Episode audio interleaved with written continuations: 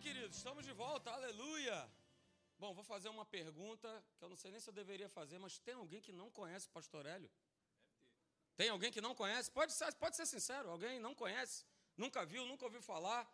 Não, né? Todo mundo conhece né? o nosso líder, o nosso chefe, a gente está muito feliz é, pela vida dele, ok? E eu queria que você recebesse com muita, muita, muita, muita, muita alegria e honrasse a vida desse homem de Deus, que é o nosso pastor, pastor dessa igreja, pastor Hélio. Valeu. Valeu, Marcelão. É isso aí, gente. O negócio é servir a Deus até o final, né? Também vim acompanhado da minha lindíssima. Fica de pé, eu, menina linda. Vai. Tá demais, né? É isso aí. Legal, já tem um tempo que eu não estou aqui com vocês, né? Eu creio que desde o ano passado a gente começou a ir lá para Ribeirão Preto e, e, as coisas foram progredindo bastante lá na nossa proposta. E agora a gente já está com um prédio também lá, muito legal, uma igreja organizada. E eu estava falando com o Rafa, Rafa, espera um pouquinho antes de eu começar a voltar a ir lá, porque eu vou fazer escola junto com ele lá. Eu vou, eu vou dar um passeio nas nossas igrejas. Domingo passado eu estava em Caxias. Hoje eu estou aqui e semana que vem eu estou logo ali na outra nossa igreja, né? Então, para ter essa oportunidade da gente rever vocês e tal, porque a gente sente saudade, eu e a Deise. Então, isso aí, é um prazer grande estar com vocês. Vamos embora compartilhar essa verdade, e sempre ah, ela te levanta, ela te fortalece, né? ela te edifica. E, mais uma vez, dentro desse conteúdo que a gente está, do início do ano, né? sempre essa foi a proposta do meu coração, de estar sempre, Senhor, fala para mim, quais são as balizas do próximo ano? O que, que eu considero, você fala para o nosso coração para nós olharmos. E Deus ele faz isso, gente. Eu quero te falar, ele não te põe num caminho e te fala assim, segue adiante. Não. Ele, ele, ele coloca balizas, é que nem você entrar numa trilha. A trilha está ali, está bem marcadinha, às vezes tem alguma coisa sendo dizendo para lá, uma seta para cá, aquilo outro. E é assim que Deus faz. Porque Ele quer que nós caminhemos no caminho que Ele aponta, não o que eu quero. Quantos querem andar no caminho dele? Legal? Porque esse caminho é seguro, ele constrói, ele edifica a nossa vida. Né? Então, esse ano foi muito especial para mim, porque ano passado eu tive uma visão bem clara. Eu venho compartilhando isso direto com a igreja, não tinha como deixar de compartilhar também com vocês, como eu fiz em Caxias. Mas Deus me mostrou muito claramente no meu espírito essa visão espiritual que a gente tem, não é uma visão aberta, mas é um entendimento sobre isso que eu venho conversando sobre. Nós estamos vivendo um ano que não é um ano que a gente decide, escolhe, mas é um ano, 2022, da decisão. Coisas na nossa vida vão mudar radicalmente quando nós tomarmos a verdadeira decisão. E o que ficou no meu espírito é que Deus já vem incomodando isso à sua igreja. Quer dizer, isso aí é uma resposta nossa, pessoal, de algo que muitas vezes nesse conteúdo de ser uma decisão é sacrificial, mas é assim que funciona mesmo. Ok? Mas vai mudar tudo na nossa vida. Então, beleza, eu venho compartilhando, né, desde a virada do ano, eu ainda estou compartilhando. Hoje pela manhã peguei um outro pedaço daquilo que Deus colocou no meu coração, eu tinha anotado, então eu vou dar continuidade lá na Tijuca, você pode assistir. E hoje eu quero pegar um pedaço para falar exatamente sobre isso. Qual a importância de nós escolhermos? E não é escolher qualquer coisa, gente. Nós temos que entender por consciência, como igreja, que nós não estamos mais nessa fase, nem nesse tempo, de escolher segundo a nossa vontade. Nós estamos no tempo mais do que avançado de escolher o que Deus quer. Gente, é por isso que a vida vai dar certo. Enquanto eu estiver agarrado a um desejo, uma vontade, eu quero dessa maneira, eu vou fazer assim, a minha vida não vai chegar lá, eu quero te falar. E depois eu vou ficar frustrado, porque eu penso assim: ah, eu sou de Jesus, eu não estou sendo abençoado. Mas peraí, faz uma averiguação e vê se de repente a gente não está insistindo em coisas que a gente não deveria. Simplesmente porque eu quero, essa não é a jornada cristã. Essa não é a jornada que avança e me abençoa. Isso precisa ser ensinado, por incrível que pareça, a maior parte da igreja acha que Jesus abençoa os seus próprios projetos, mas não funciona dessa maneira. Porque o que está escrito é o contrário. Então, quando a gente começa a entender que coisas que estão no nosso coração serão realizadas pela via de Deus ou pela maneira de Deus, aí então a nossa vida começa a andar, progredir e prosperar. Ele não programou a igreja para ficar no bagaço, para andar no prejuízo. Eu quero dizer isso para vocês bem claro. Programação de Deus do passado sempre foi essa: crescimento, progresso. Eu que sei que planos, propósitos eu tenho para vocês, gente. Ele tem o melhor. Mas será que eu estou conscientemente, eu tenho sido ensinado a compreender que eu vou, eu vou cozinhar o que eu quero, o que eu acho, para dizer, Senhor, eis-me aqui, eu quero a tua vontade na minha vida. Por Jesus ter feito isso, hoje nós estamos aqui, gente, é mais do que vencedor. Essa é a proposta. Ele falou, não a minha. Desde estava falando comigo hoje no carro. E Jesus falou, não a minha, Senhor, mas que seja feita a sua vontade. Uau! Aí, peraí. Aí o inferno ele vai perder todas, cara. Não, é não, ele perde todas. Mas essa insistência humana é perigosa. Então, eu vou falar um pouquinho do poder da escolha. Eu não sei se eu coloquei aqui, eu creio que eu tenho aqui, uh, algumas frases de algumas coisas anteriores que eu recordei com a galera lá. Uma delas é essa aí. Vai, não foi, foi. De que o ano 2022 é esse ano aí, ó, de portas abertas, que não se fecharão. Com base em Isaías 45, Deus explicou muito bem ao meu coração. É isso aí, ó, está aberta, mas tem que ter coragem. Ser forte e corajoso. Quando Deus fala ser forte e corajoso, são posicionamentos, cara, com Ele, de fé. Não, mas é, não, não engasga, não, vai à frente. Moisés, manda o povo marchar, mas para onde? Manda marchar. No momento que a gente bota o pé, o que, que acontece? Deus começa a se manifestar. Então é assim, é um avanço que vai rompendo barreiras. A igreja não está parada no propósito de Deus. O dele não parou com a pandemia. O inferno pode estar tentando parar a igreja. Estou fora, eu estou com ele. Ele está andando, eu também. Eu vou continuar vivendo, nós vamos até o final. Vamos embora nesse propósito, Eu não posso ser agarrado para uma mentalidade que é a mentalidade do mundo, de insegurança, de medo. Estou fora. Então, essa é a proposta. A outra é que um ano da decisão da nossa parte em se comprometer e se separar para a sua vontade. E claramente eu entendi essa frase, eu trouxe para vocês, porque as coisas, quando Deus começa a te movimentar dentro, elas saem muito rápidas.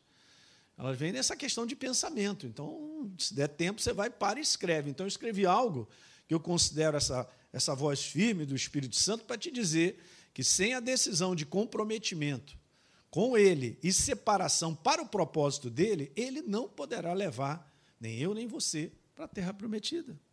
E nós sabemos disso biblicamente. O povo não creu no que Deus falou. Entra. Não entra. Parece até criança, né? Menino, vai tomar banho.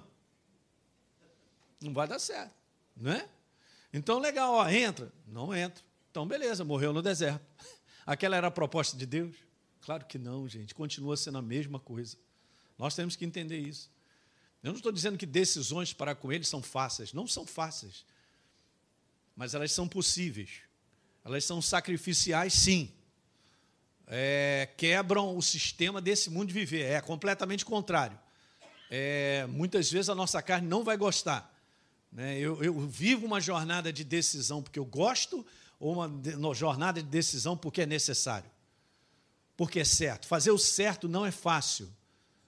Não tem amém. Só está aí, chefe. É, amém. Jesus, é isso aí. Eu estou contigo também. Eu e Marcelo. Ah, pastor, é fácil para você? Para mim, não nem para você. Pelo lado humano, para ninguém. Então você vai entender um pouquinho sobre esse conteúdo que eu quero te passar. Em Deuteronômio, capítulo 30, no verso 15, nós conhecemos a passagem onde Deus ele propôs, gente, mas muito legal. Ele não propôs porque ele estava trazendo a malignidade. Daí para você entender algo muito bom. Porque Deus ele já sabe antecipadamente, por presciência, que, que, o, que o homem escolher, o que o homem escolher, ou vai dar ruim ou vai ser bom. Então não é ele é o autor da malignidade. É bom guardar isso, hein? Mas então ele fala lá, ele, estou propondo para você, cara. Ó, a vida, o bem, a morte e o mal. Não é porque ele é o autor da morte, ele não é o autor do mal, mas ele sabe que naquilo que o homem escolher já era. Quando ele disse para Adão e Eva, não coma do fruto, porque vai morrer, é isso, já estava determinado. Mas Deus não estava querendo isso para o homem. Pelo contrário, tinha colocado num ambiente, cara, de progresso.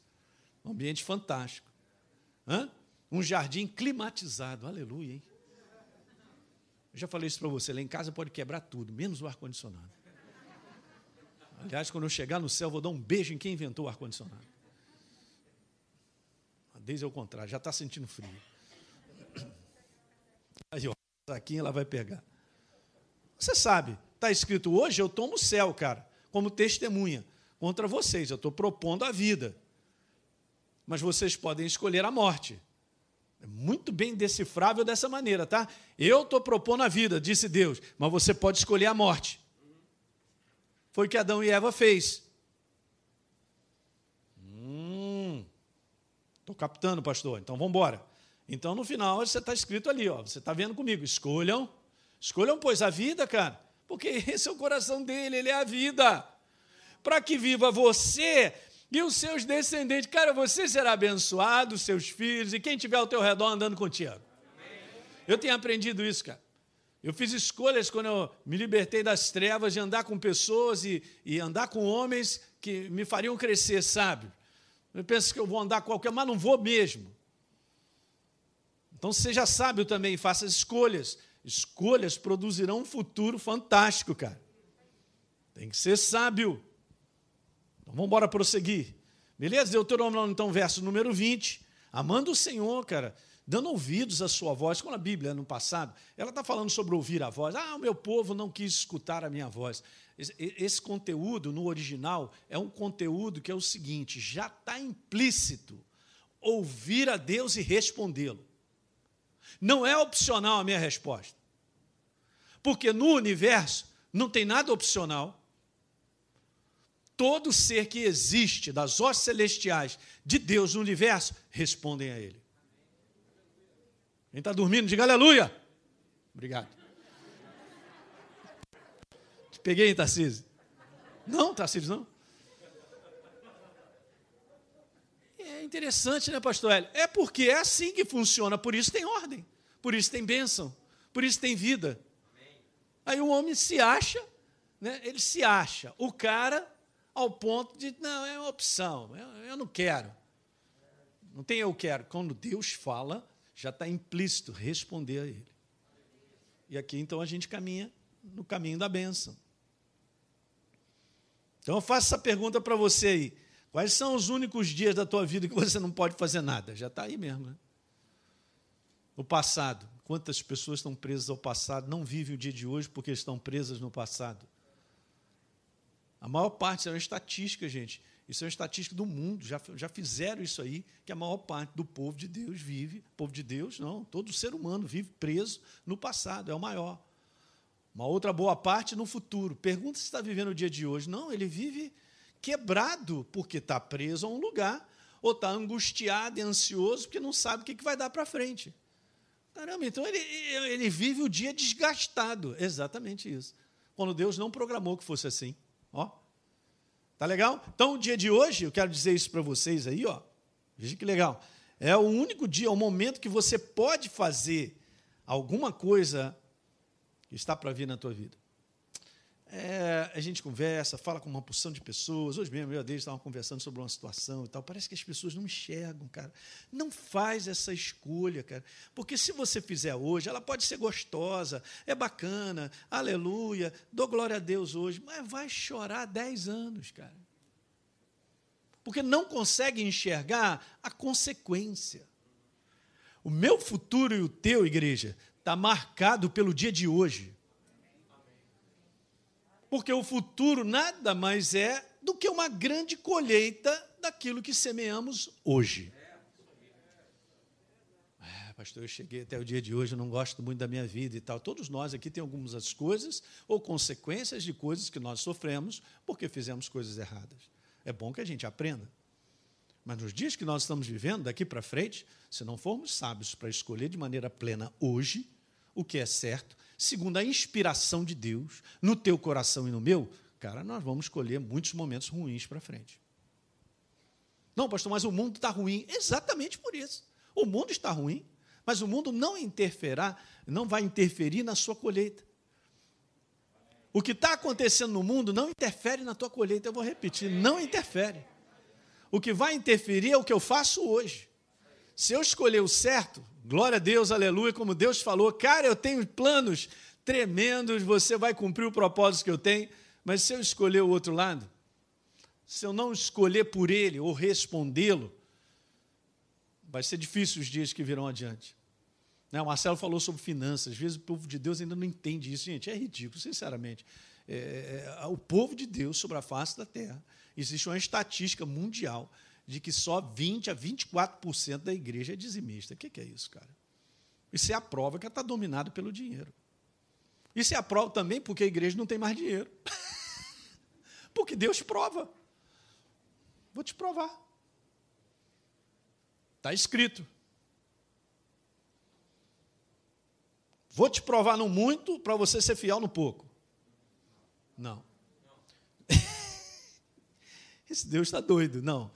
Então eu vou te provar no pouco, para ver se você eu posso te passar para o muito.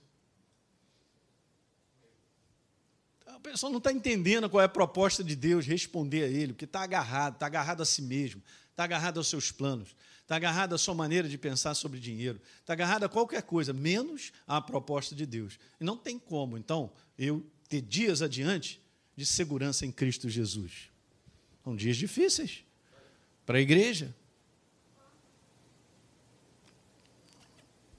Olha só que legal. O dia de hoje é o único dia que realmente podemos fazer uma escolha ou tomar uma decisão. No dia de amanhã não chegou ainda, mas hoje nós tomamos. Sabia que hoje você pode decidir entre destruir uma casa e construir e continuar construindo. Você pode decidir acabar com um casamento, acabar com um relacionamento, com uma amizade. Eu posso decidir nunca mais entrar na igreja, porque me decepcionei com o diácono da igreja. Sempre é o diácono. O problema do diácono na igreja, né, rapaz? Eu não sei, Luiz, se na tua igreja tem, tem, tem diácono, né? O pastor está aí nos visitando aí, da igreja, amigo nosso. É, eu não sei, cara. Você sempre o diácono, o problema do diácono. A Bíblia já diz isso, né? Resistir ao diácono, ele fugirá de vós. Eu não posso falar que o Marcelo já foi diácono, eu também fui diácono. Alexandre foi diácono lá. Aleluia, rapaz, amém. É isso aí, tem uns diáconos que dão certo. Mas outros são cabeça dura. A escolha que eu vou fazer hoje, gente. Você está entendendo isso, gente? Você tem que olhar para frente. Olha só, a vida é uma construção de escolhas, né? Então eu tenho que entender que se eu quero escolher muito prazerosamente, porque hoje eu quero ir para a galera, você vai chorar 10 anos, 15, cara. Não faça isso. E aí, sabe o que, é que acontece? Vou falar algo para vocês. Anos não voltam atrás.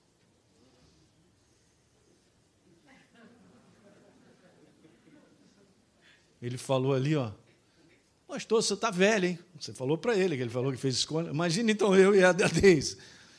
Não é não? Anos não voltam. O que você quer programar para os seus anos adiante? Quando você tiver 60. É, pastor, quando eu tiver 60, eu vou sentar e chorar. 60 e chora.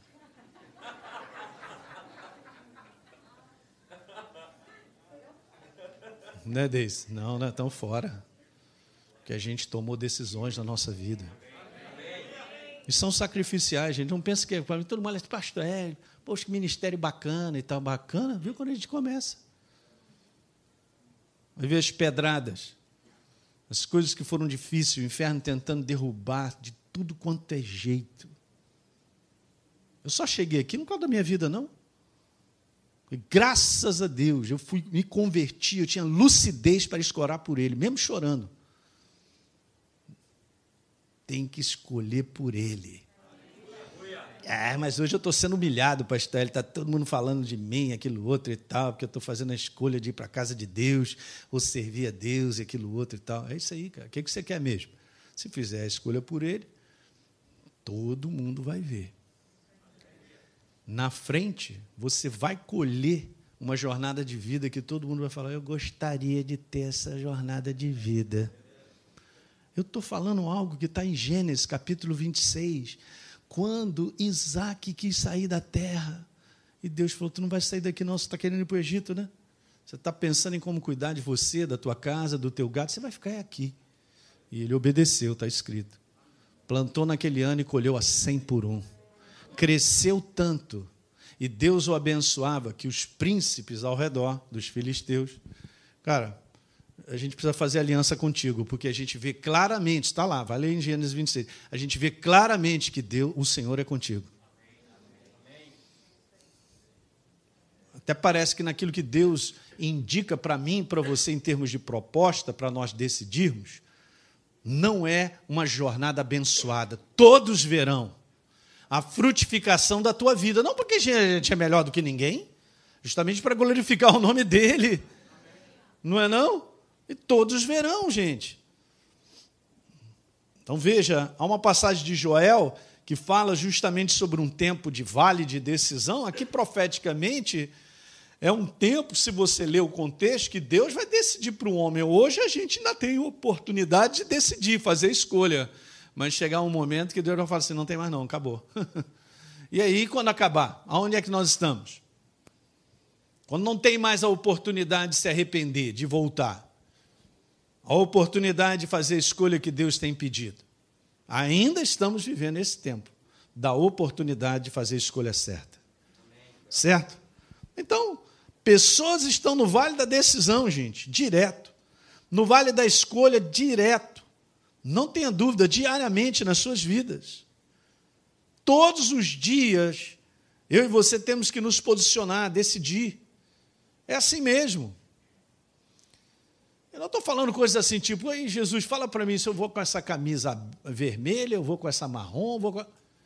Não é esse conteúdo, são coisas que acontecem e a gente vai finalizar depois mostrando três exemplos, e te, te surpreendem, porque, e a mim também, porque parece ser uma coisa tão insignificante. Eu quero te dizer uma coisa: nada é insignificante.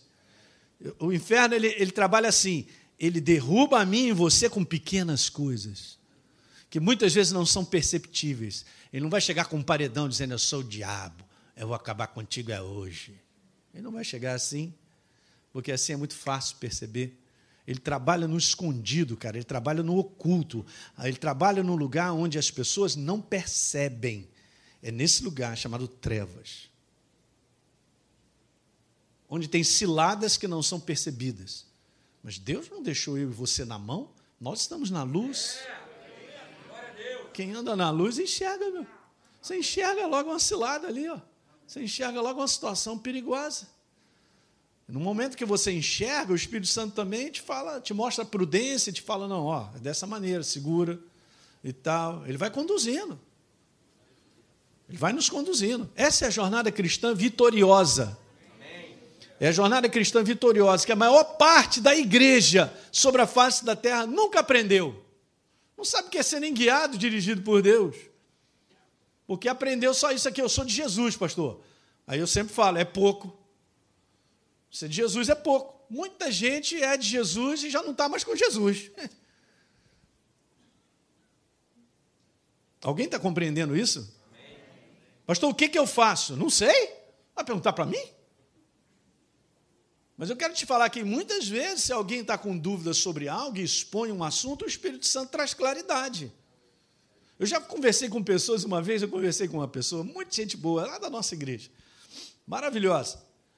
Cara, bacana, caminhando, crescendo, legal. Todos nós estamos nessa jornada de aperfeiçoamento. A gente erra, acerta, a gente reconhece, se arrepende, segura na mão de Deus e vai. E vai embora. Beleza. Aí ele vem conversar sobre um assunto, e o que ele trouxe do assunto, pela visão dele e a perspectiva dele, ele queria ouvir algo.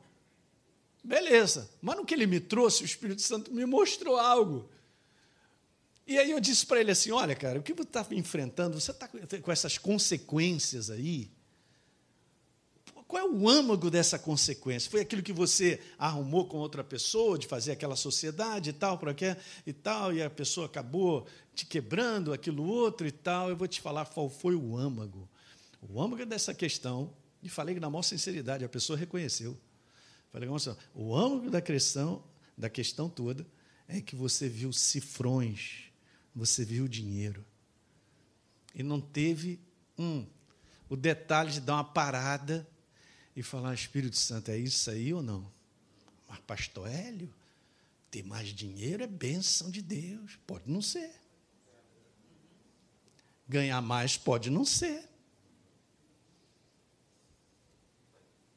Quá, quá, quá, quá, quá. Ei, meu amigo, falei para ele, vamos tomar um café. É, pastor, é verdade. Podia ter evitado toda essa confusão, Mas no final da história é isso mesmo. Ela que estava lá na minha motivação era essa. Eu queria o dinheiro. Beleza, não tem nada de errado querer dinheiro. O errado é quando ele te domina. domina a mim. Acabou, estou sendo dominado pelo dinheiro. É o Deus dinheiro. Jesus falou isso. Dinheiro tem que estar debaixo do nosso domínio. Não pode liderar a nossa vida. Eu não tinha visto algo que o Espírito Santo me mostrou. Falou, cara, o problema dessa questão é essa. Ele reconheceu, viu? Mas como é que tem coisas que são ciladas que a gente não percebe, gente? O que, é que eu vou fazer? Beleza, não sabe? Para um pouco, o Espírito Santo sabe. Não segue adiante. Por que, que vai forçar a barra? Não, não aguento mais. Não aguentar mais não é decisão, rapaz. Não aguenta mais. Vai, vai tomar um banho. Não, não, relaxa aí. Eu não aguento mais, eu vou tomar uma decisão. Pss, para com isso, rapaz. Você vai tomar decisão no que sente. É assim que a gente decide a nossa vida, no que a gente sente. Na panela quente. Não, eu decido a minha vida porque eu não aguento mais, é isso, aquilo, estou sentindo, estou sentindo, estou sentindo, estou sentindo, você não vai parar lugar nenhum, nem eu, nem você. Eu me incluo todos nós aqui. O cristão não toma decisão pelo que sente, ele toma decisão pelo que é verdadeiro e certo, ele decide e acabou, é o certo. É razão, é no conteúdo mesmo do que está certo. São escolhas. Aí a gente vence. E eu digo para você: a maior força criada por Deus é isso aí, é o poder da escolha. Não será tirado da tua vida nem da minha. E no poder da escolha, eu construo a minha vida ou destruo. E esse é o detalhe. Hoje de manhã eu comentei isso na igreja. Gente, fala só, presta atenção. Ninguém aqui é isolado. Uma boa parte de vocês são pais e os outros são filhos. Nós todos somos ligados. Se você perde, todo mundo perde. Se você, pai, você perde, você leva a tua família junto. Se você ganha, todo mundo ganha. Se você vence, todo mundo vence. E todos que vivem contigo ao teu redor. Ninguém quer isolado. Eu não quero nem saber. Eu hoje estou o pau da barraca, não aguenta, é mesmo. Você vai destruir todo mundo. E a maior parte dos pais não pensam nos filhos. Vou repetir isso: a maior parte dos pais não pensam nos filhos. Não, mas eu nunca pensei mesmo morrer por eles. É, deveria. Eles não têm culpa de estarem aí.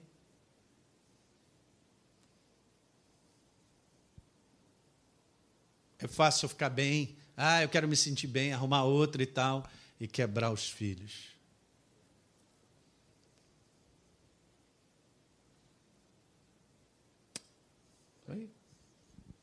Não, pastor, eu não quero nem saber. Geralmente é assim, né? Vem falar com o pastor quando já tudo está resolvido. O pastor é o último a ser informado. Eu sei, às vezes é porque não tem coragem. Porque se vier conversar comigo, eu vou falar o que é verdadeiro. Se gosta ou não, não estou nem aí. Eu não estou aí. No final da história, cada um aqui está escolhendo como quer viver. Agora, se isso aí vai construir ou não, é de cada um. É nosso, gente. Eu estou só despertando a igreja. Estou te falando de balizas que Deus me falou. É tempo da igreja acordar a tomar decisões certas. Amém. Elas são sacrificiais mesmo. Elas são mal interpretadas pelo mundo. Elas não ganham adeptos no mundo. Você não vai ganhar mais seguidor, como disse o Marcelo ali. Para onde nós estamos indo? Então, toda a vida do homem sobre a face da terra é feita e desfeita por escolhas. Olha que interessante. Pela escolha errada, o homem perdeu a sua natureza original, perdeu a natureza original. Agora, olha que legal. Hum, pela escolha certa, baseada no amor, Deus escolheu morrer no nosso lugar. E por causa dessa escolha sacrificial, cara, eu estou aqui vivo. Para eu agora, como filho dele, viver fazendo escolha errada. Tem que ter consciência, gente. Não, pastor, no fundo eu sei que eu estou errado. Meu irmão, faz alguma coisa é hoje. Você não vai sair daqui hoje se não resolver isso. E eu vou te falar logo, se arrepende, cara. E vai lá, enxuga a lágrima e faz a escolha certa. Aí você vai viver. Vai botar semente no solo do qual Deus vai te abençoar. Qualquer área. Área de finanças, família, relacionamento. Vai botando aí. Toda a vida do homem sobre a face da terra é feita por escolha. O verdadeiro domínio do homem na terra é o próximo. É no poder da escolha. Sobre o poder da escolha, duas coisas rapidinho. Vamos lá, estou avançando. Pela escolha, nós dominamos ou somos dominados. O cristão não enxerga dessa maneira, mas tem que enxergar. No poder da escolha pela verdade, você e eu dominamos. No poder da escolha que não envolve verdade, eu sou dominado. Então, no momento que Deus criou Adão e Eva para dominar, Satanás não tinha poder sobre eles, mas no momento que eles fizeram a escolha que Satanás queria, Satanás os dominou. Ó. E isso acontece com a gente no todo dia. Ou seja, nós estamos colocando Satanás para trás ou ele está nos liderando? Isso é tão importante que o apóstolo Paulo, em 2 Coríntios, ele falou com a galera lá de Coríntios: gente, ó, se vocês resolverem perdoar fulano de tal, eu também vou perdoar vocês, porque Paulo já sabia. E aí ele manda ver o próximo versículo: para que Satanás não alcance vantagem sobre nós, porque nós não ignoramos os seus desígnios, a sua. Hã? Para que ele não alcance vantagem, ele não domine. Perdoar, bota Satanás para trás. Quem perdoa, domina. Mas eu não perdoo porque o senhor não sabe, pastor Hélio, fizeram isso comigo e aquilo outro. Cara, faz a escolha que você quiser. Leia a Bíblia. Leia a verdade. Deus não me deu opção de perdoar, porque Ele falou assim para mim, Aline, você tem justificativa suficiente. Você chegou no grau 10, e chegando no grau 10, você está liberado de não perdoar. Me prova se é isso? Mas não, a gente vive justificativas. A gente prefere agarrar isso, gente. Quem perdoa, domina. Quem não perdoa, é dominado. Ah, meu pastor, eu quero matar o fulano de tal. Eu entendo. Eu quero até te ajudar também. Mas entre querer matar e perdoar é uma escolha. É assim que a gente domina. Então, as realidades de Deus em nossas vidas, elas vão sendo construídas à medida que a gente faz a escolha pela verdade. Não é qualquer escolha, é escolha pela verdade. Eu vou te falar só isso aqui, eu não posso, gente, tem essa visão, olha para frente, olhando o propósito de Deus. Ok? Preste atenção no que eu vou te falar. Olha para frente, olhando o propósito de Deus. Então, a gente não pode comprometer o que há de melhor já preparado por Deus para nós. Eu não quero. Já falei para Deus há muitos anos, nós vamos terminar muito bem, obrigado. Não vou terminar porque eu sou do ministério, eu sirvo a Deus massacrado. Posso até morrer por Cristo. Né? Chega um maluco, quem é de Jesus aí? Você. Então vai ser metralhado. Amém. Vai. Não, logo que eu chego logo em casa. Mas por causa de escolhas e decisões, estou fora. Vou terminar muito bem, obrigado. É, pastor, o que você está falando aí? Isso está metido, hein? Não estou metido, é com base na escolha. Você entende isso, gente? Porque essa é uma coisa interessante, né? Quando você faz escolhas, ninguém vê. E são pequenas coisas, todo dia. Então, essa é uma frase que eu aprendi há muitos anos atrás e é verdade mesmo. Quando você semeia, ninguém vê. Mas quando você colhe, todo mundo vê.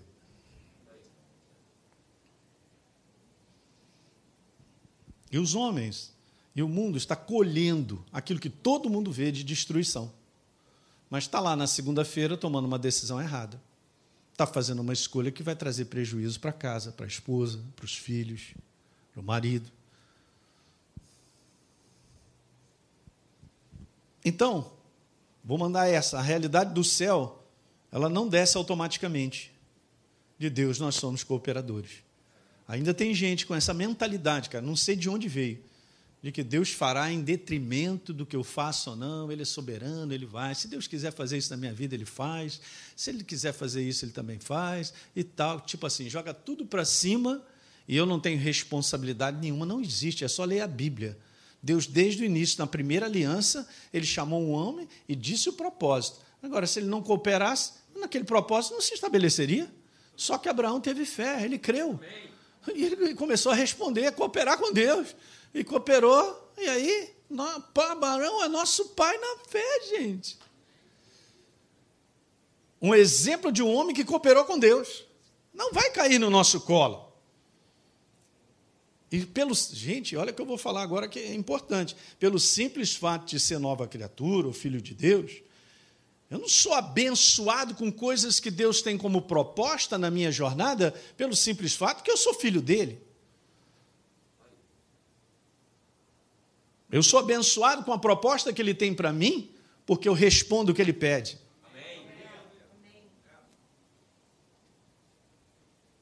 E às vezes é passada uma mensagem onde a pessoa fica lá sentadona, não faz nada, por quê? Jesus já fez tudo, então eu tomei posse do que Jesus fez em cá. Ah, claro, interessante, é mesmo. O que ele fez eu não podia fazer, morrer no meu lugar. ele morreu no meu lugar. E mesmo assim ainda tive que cooperar, tomar posse por fé. Eu creio, fui transformado. E daí por diante, continua a cooperação. Ah, eu quero uma jornada abençoada de família. Cara, uma jornada abençoada, eu falei, oh, cara, esse negócio de aliança. Isso aqui não significa nada. Se eu botar uma aliança no dedo, significa que o meu casamento vai durar? Pode ser a, doença, a aliança mais linda.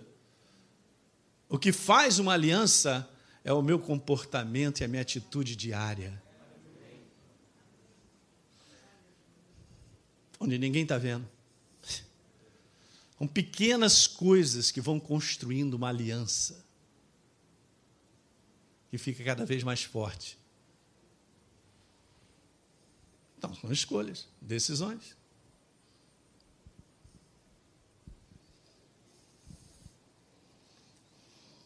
E aqui esse é o cuidado com vontades e desejos somente. Porque o homem tem vontades e desejos em si, não tem nada de errado, desde que não lidere a nossa vida. Então, beleza. Eles não construirão a realidade vitoriosa do céu em nossa vida, porque não se constrói o que o céu deseja fazer com vontade. Ah, tem tanta vontade de servir a Deus. Vai ficar na vontade. Ah, tem tanta vontade de dar uma oferta, um negócio dele. Vai ficar na vontade. Ah, tenho uma vontade que minha vida ah, financeira melhor, ah, ah, lá em casa. Oh, Jesus. Eu vou pedir o pastor Marcelo para orar, para repreender os capetas lá de casa. Não, o pastor Marcelo vai orar para repreender você. Você é o capeta dentro de casa. Que eu saiba, Deus, o capeta não usa parede, não usa para quebrar as pessoas. Eu nunca vi uma parede gritando, seu safado, seu miserável. E vai orar por você e por mim. São as visões, cara, tão pequenas de uma igreja que não pode mais viver assim, cara. O que, que é isso? Que nível de sabedoria é esse? Que a gente só conversa com pessoa destruída, cara. O que está acontecendo? Está acontecendo isso, um governo dos sentimentos, um, um governo da razão, um governo de eh, eh, eu tenho razão, fizeram isso comigo. Um governo do eu, do ego, do soberbo. Isso não constrói ninguém, gente. Não abençoa a família, não abençoa amigos, pessoas, ei, já era. Não pode. Então a realidade do céu, vitoriosa, não vem pela vontade, pelo sentimento.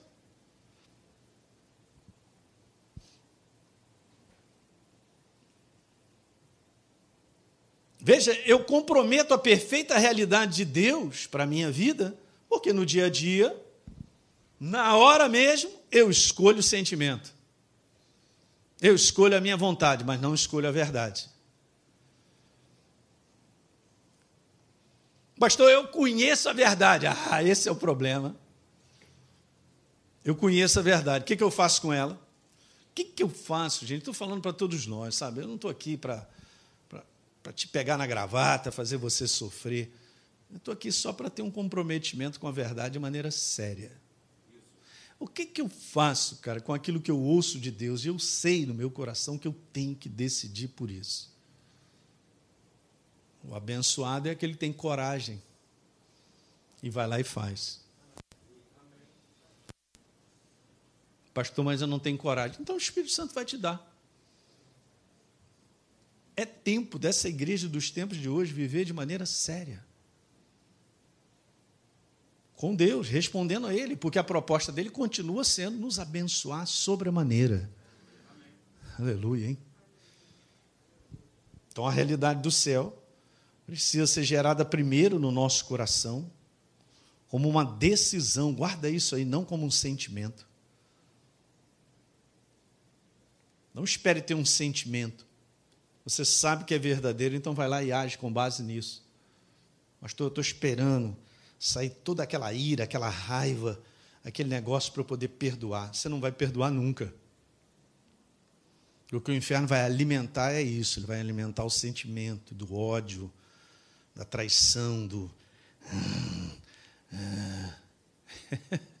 e a gente cai nessa cilada. Aí não vai andar. Ela tem que ser gerada no nosso coração como decisão, não como sentimento. A gente sabe que está escrito em Tiago. Tiago 1, falando: olha, portanto, deixando toda impureza, acúmulo de maldade, cara, acolha com mansidão a palavra implantada em vocês, o qual é poderosa para salvá-los. A palavra aí é exatamente isso. Ela é capaz de nos salvar à medida que ela cresce em cada um de nós.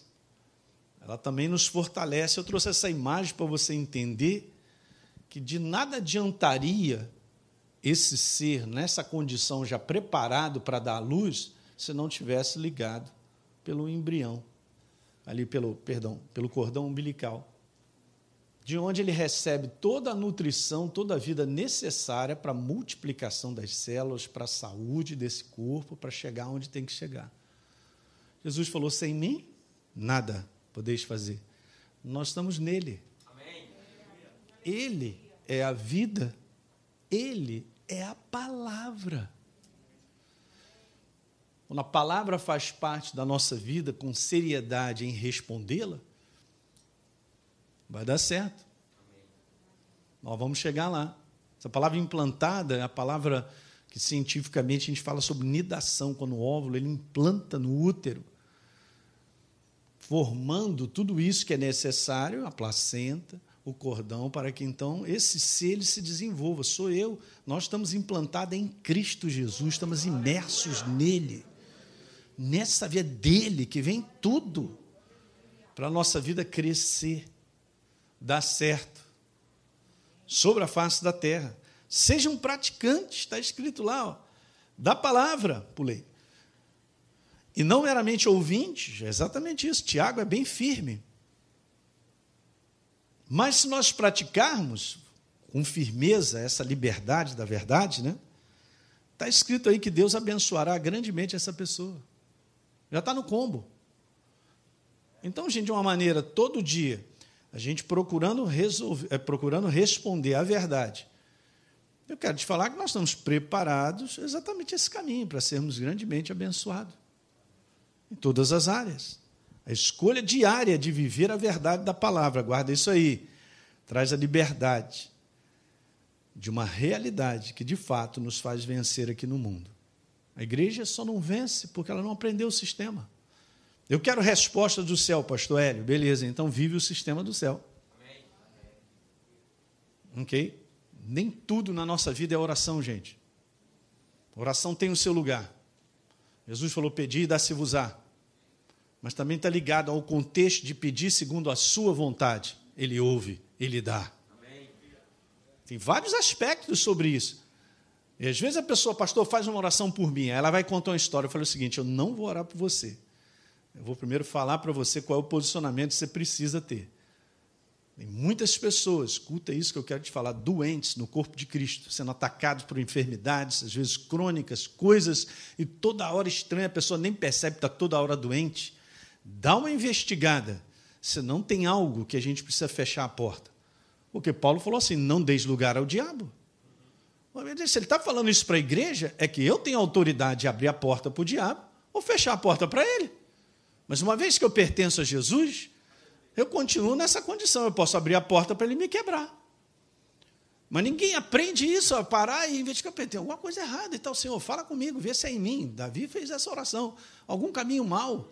Tem alguma coisa que está estranha? Tem um posicionamento errado meu? Alguma coisa? Se tiver, o Espírito Santo vai te mostrar. Eu quero te falar: você vai lá, resolve isso, a doença vai embora. Diga aleluia nisso aí. Glória a Deus, gente. Então é muito mais do que assim, é, é ficar meio perdido. Deus não chamou a sua igreja para viver perdida.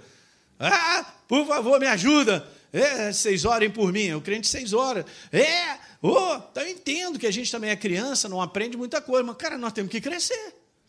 Mas eu estou vendo crente aí de 30, 20 anos abandonando a igreja, é, falando besteira e tal. É, cresceu? Não, não cresceu. Não tem entendimento do que acontece, a vida não anda. Por que, que não anda? Porque não aprendeu o sistema. E no final da história, a culpa é do pastor. Você é o culpado, Marcelo. Alguém tem que ser culpado da vida não dar certo. Ah, essa, essa igreja não tem poder. Vou procurar uma igreja que tem poder. Vai fundo. Como se as pessoas fossem transformadas e crescessem porque estão vendo coisas sobrenaturais. Coisas sobrenaturais acontecerão, a gente vê, a gente sempre vê alguém curado, é um diagnóstico, estava com câncer, não está mais, e Deus toca e mexe, mas isso não faz ninguém crescer. O povo no, no Egito, caramba, que maravilha é essa? Que negócio é esse? Olha o mar, gente. Maravilha. Você viu isso? Glória a Deus, aleluia. Os tamborim, batendo. Uhul, aleluia, glória a Deus, aleluia. Chegou do outro lado. É a jornada. É, é. Moisés, Moisés. Não tem comida, Moisés. Não tem água, Moisés. Começou a reclamar. Rapidinho esqueceu as maravilhas de Deus. Por quê? Porque a vida é feita de escolha todo dia.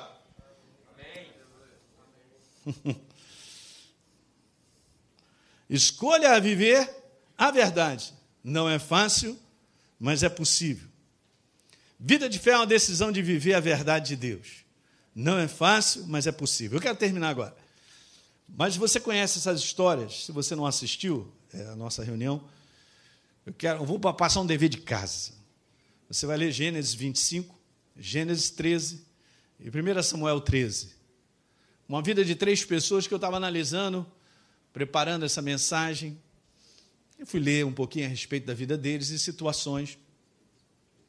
Todos eles escolhidos, todos eles perten per que pertenciam a um propósito de Deus. Aliás, todo ser humano, ele não sabe disso, mas Deus tem um propósito para ele. Ok?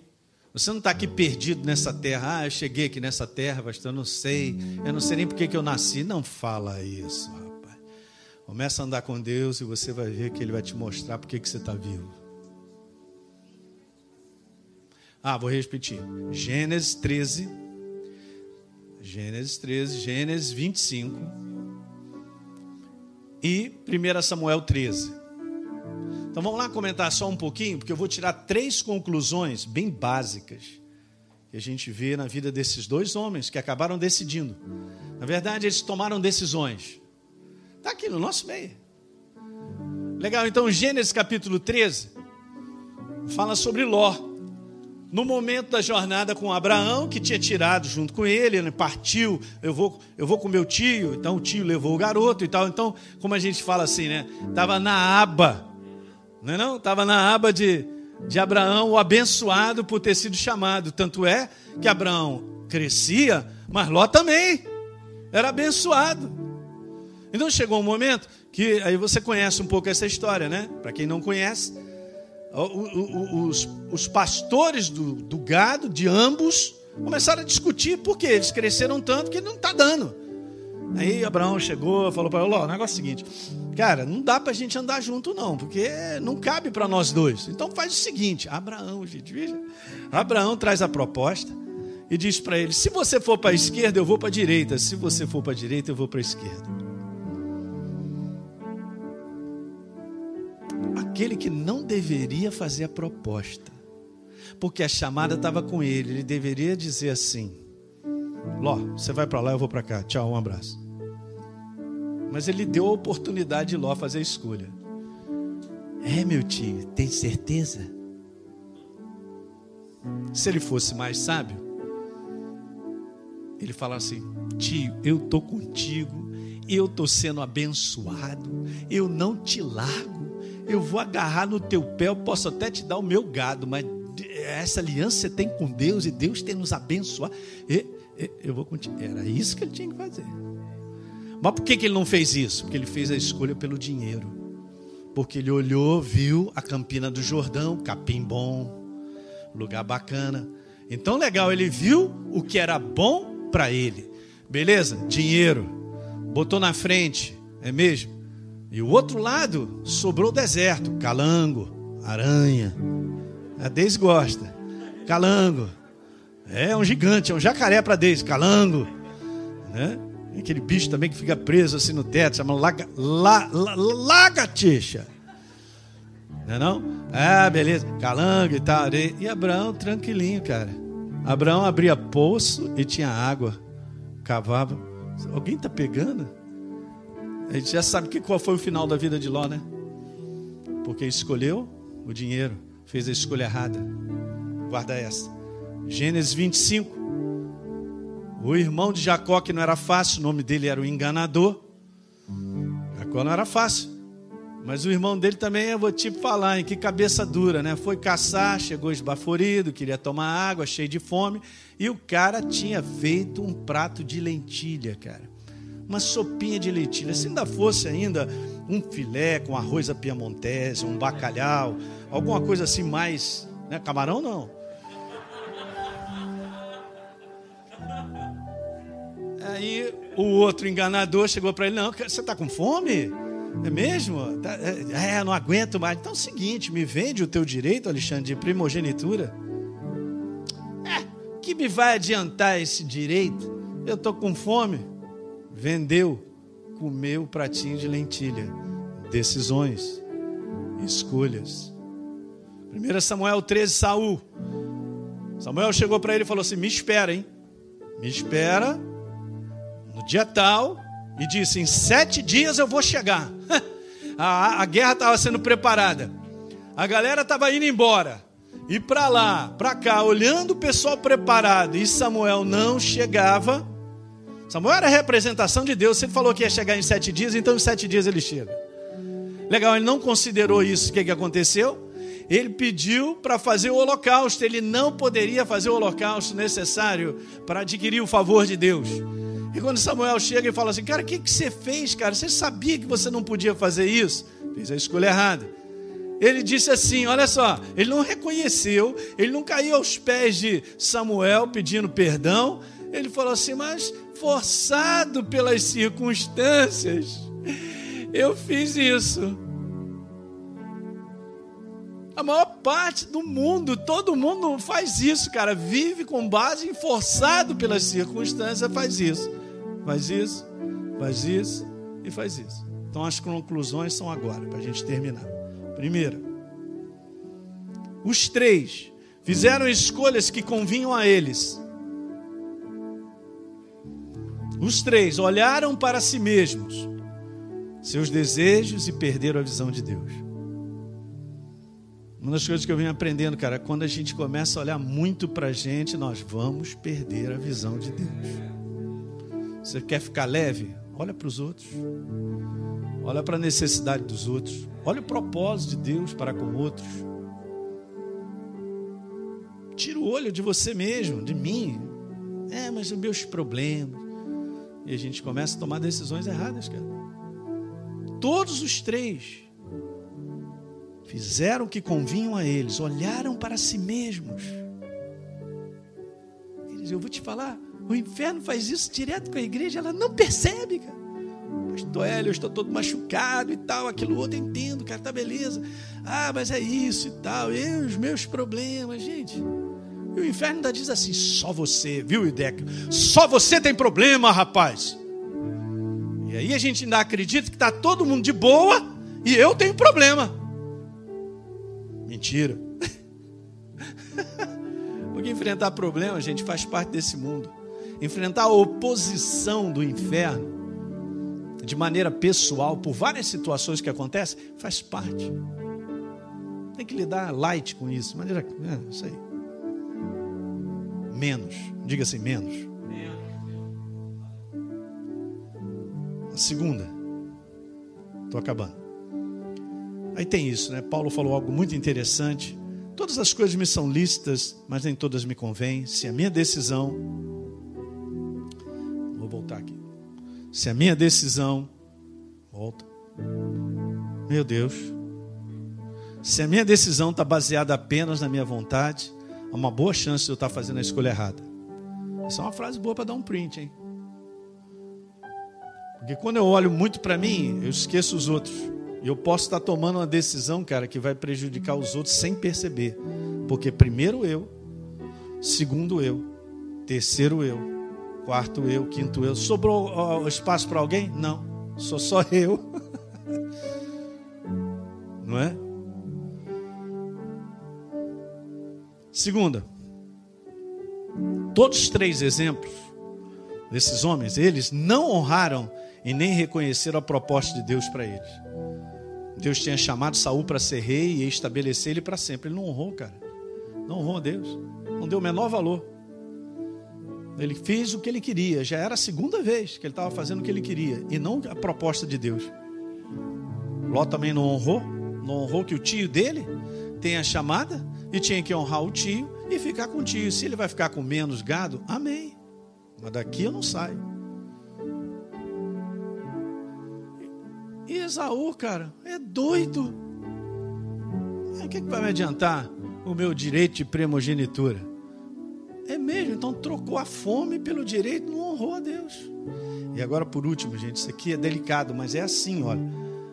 Todos eles não perceberam que em propostas simples, eu diria até pequenas, e aparentemente inofensivas, eles fariam a escolha errada que iam marcar a vida deles para sempre. Você sabe disso. Saul, tchau, um abraço. Davi foi escolhido, separou, beleza? E ele, com a sua escolha errada, com a sua maneira de viver, cara, pensando em si mesmo, ele mata seus filhos. Ele tinha um filho excelente chamado Jonas. Arrasa com a sua casa. Vai procurar descendência de Saul depois, ela foi diminuindo, diminuindo, diminuindo até acabar. Ló, a mesma coisa, cara. Que final triste, cara. Destruição da família, de tudo que tinha. Perda da mulher. Fala aí, gente, o negócio é. E Jacó, é isso aí. Não sobrou nada para ele. né? Esaú, né? Perdão. Esaú, não sobrou nada para ele. Guarda essa frase aí, eu acho que é bom é, a gente prestar atenção nisso, porque tem muitas coisas que aparentemente são simples, mas são a baita de uma cilada do inferno. E a gente tem que ter a percepção: peraí, peraí, peraí, peraí. Não é isso, gente. A Bíblia fala, cara, não ser rápido, precipitado para fazer uma escolha. Não é bom proceder sem refletir, erra quem é precipitado por que, que a gente não para um pouco para pensar e deixar o Espírito Santo trazer a inspiração ou a, ou a iluminação necessária? Não fomos treinados para ser assim. Treinamento no mundo do Espírito é um treinamento de sabedoria. O pastor Hélio estão rindo da minha cara. Não tem problema nenhum. Porque esse que está rindo da sua cara, que é o inferno, ele vai para o lago de enxofre mas você vai para a cidade celestial. Pergunta quem está vencendo ou ganhando. Eu já vivi muitos anos, várias situações onde o inferno ria na minha cara e da Deise. Eu só aqui com aquele meu jeito mineiro. Quem viver verá. Vamos esperar até o final. Não terminou ainda. Se hoje o inferno está te humilhando, deixa ele soltar o rojão final da história, quem vence é você. Eu vou para a cidade celestial e ele e seus macaquitos vão para o lago de enxofre. Mexeu com quem devia, não devia. Você entende que um filho de Deus, na sabedoria da verdade, respondendo, ele fica quebrado. Deu para pegar isso aí nessa noite? Então fique de pé. Glória a Deus. Pai, te louvamos mais uma vez por estar na tua casa. É tão bom.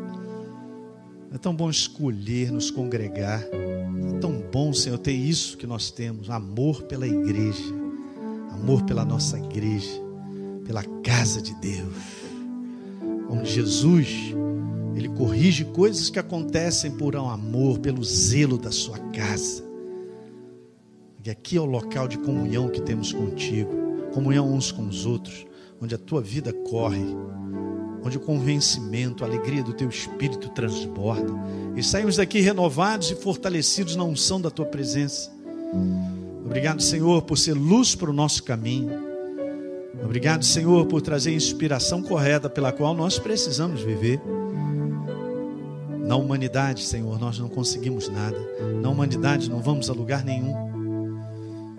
Pai, louvamos o teu nome porque não estamos abandonados, não estamos tentando chegar em algum lugar, nós estamos caminhando contigo. Essa é uma jornada linda, Pai, uma jornada altamente assistida por ti, para que a nossa vida dê certo. E nós vamos vendo paulatinamente a frutificação da nossa vida sendo construída. Isso traz bênção para os nossos filhos, para quem está ao nosso redor. Muito obrigado.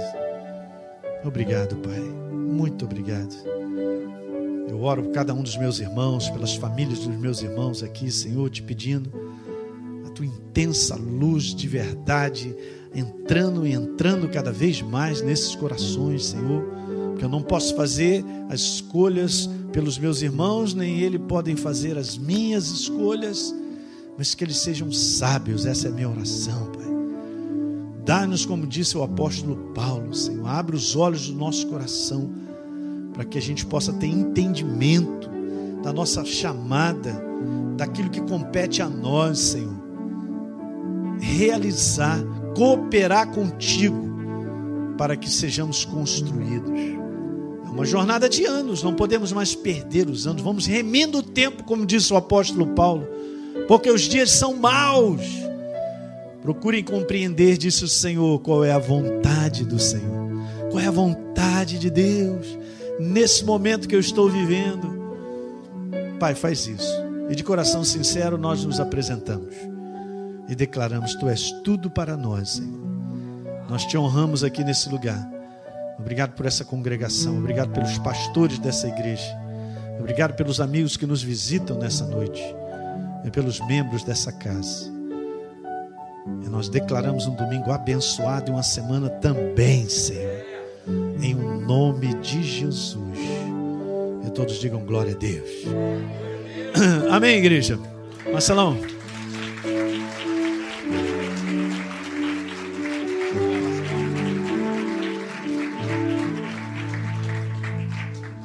Aleluia. Tem mais nada para falar, né?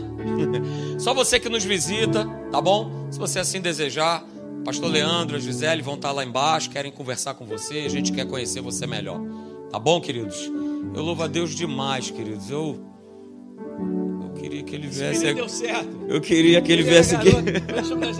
Ele era garoto, né, Deis? Eu fazia uma reunião quando eu era pastor jovem, né? Ainda sou, hein? Tá bom? Não mudou em nada, né, Deis? Gente continua do mesmo jeitinho, gostamos de andar de moto, que mais? A gente é, é isso aí. Não vem com esse negócio de velho que eu não tenho, não tenho esse negócio comigo, não. É, aí, esse menino novo lá falou, Marcelo, vamos lá, vamos tocar baixo aí comigo e tal. E ele começou a colar, ele começou a colar comigo, culto de sexta-feira, né? E tal, começou a colar, colar. Aí um dia ele falou assim, pastor, eu fiz a escola Atos e tal.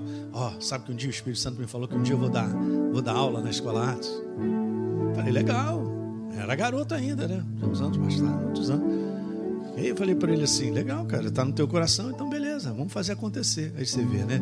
Vai andando no caminho certo, casa com a esposa certa, que cuida dele, graças a Deus, dá graças a Deus. Amém. Chegou até aqui, é pastorzão aí, ó. O teu futuro lá em cima. É só andar. Andar e Deus vai promovendo coisas na tua vida e na minha. Você entende? Tudo um problema é eu quero chegar lá. Como é que você quer chegar lá, cara, de ponte aérea? Não funciona. Primeiro você vai andar de pé, de skate, bicicleta, depois você começa. As coisas nunca. Porque tudo é assim que Deus faz, Ele sempre prova. Se você olhar Deuteronômio capítulo 8, você vai ver que Deus está ali dizendo assim: eu, eu coloquei vocês aqui para provar o coração de vocês. O pessoal não entendeu nada. Provar se realmente vocês estão comigo, se vocês querem a minha proposta. No momento que vocês estiverem aprovados, muda de nível.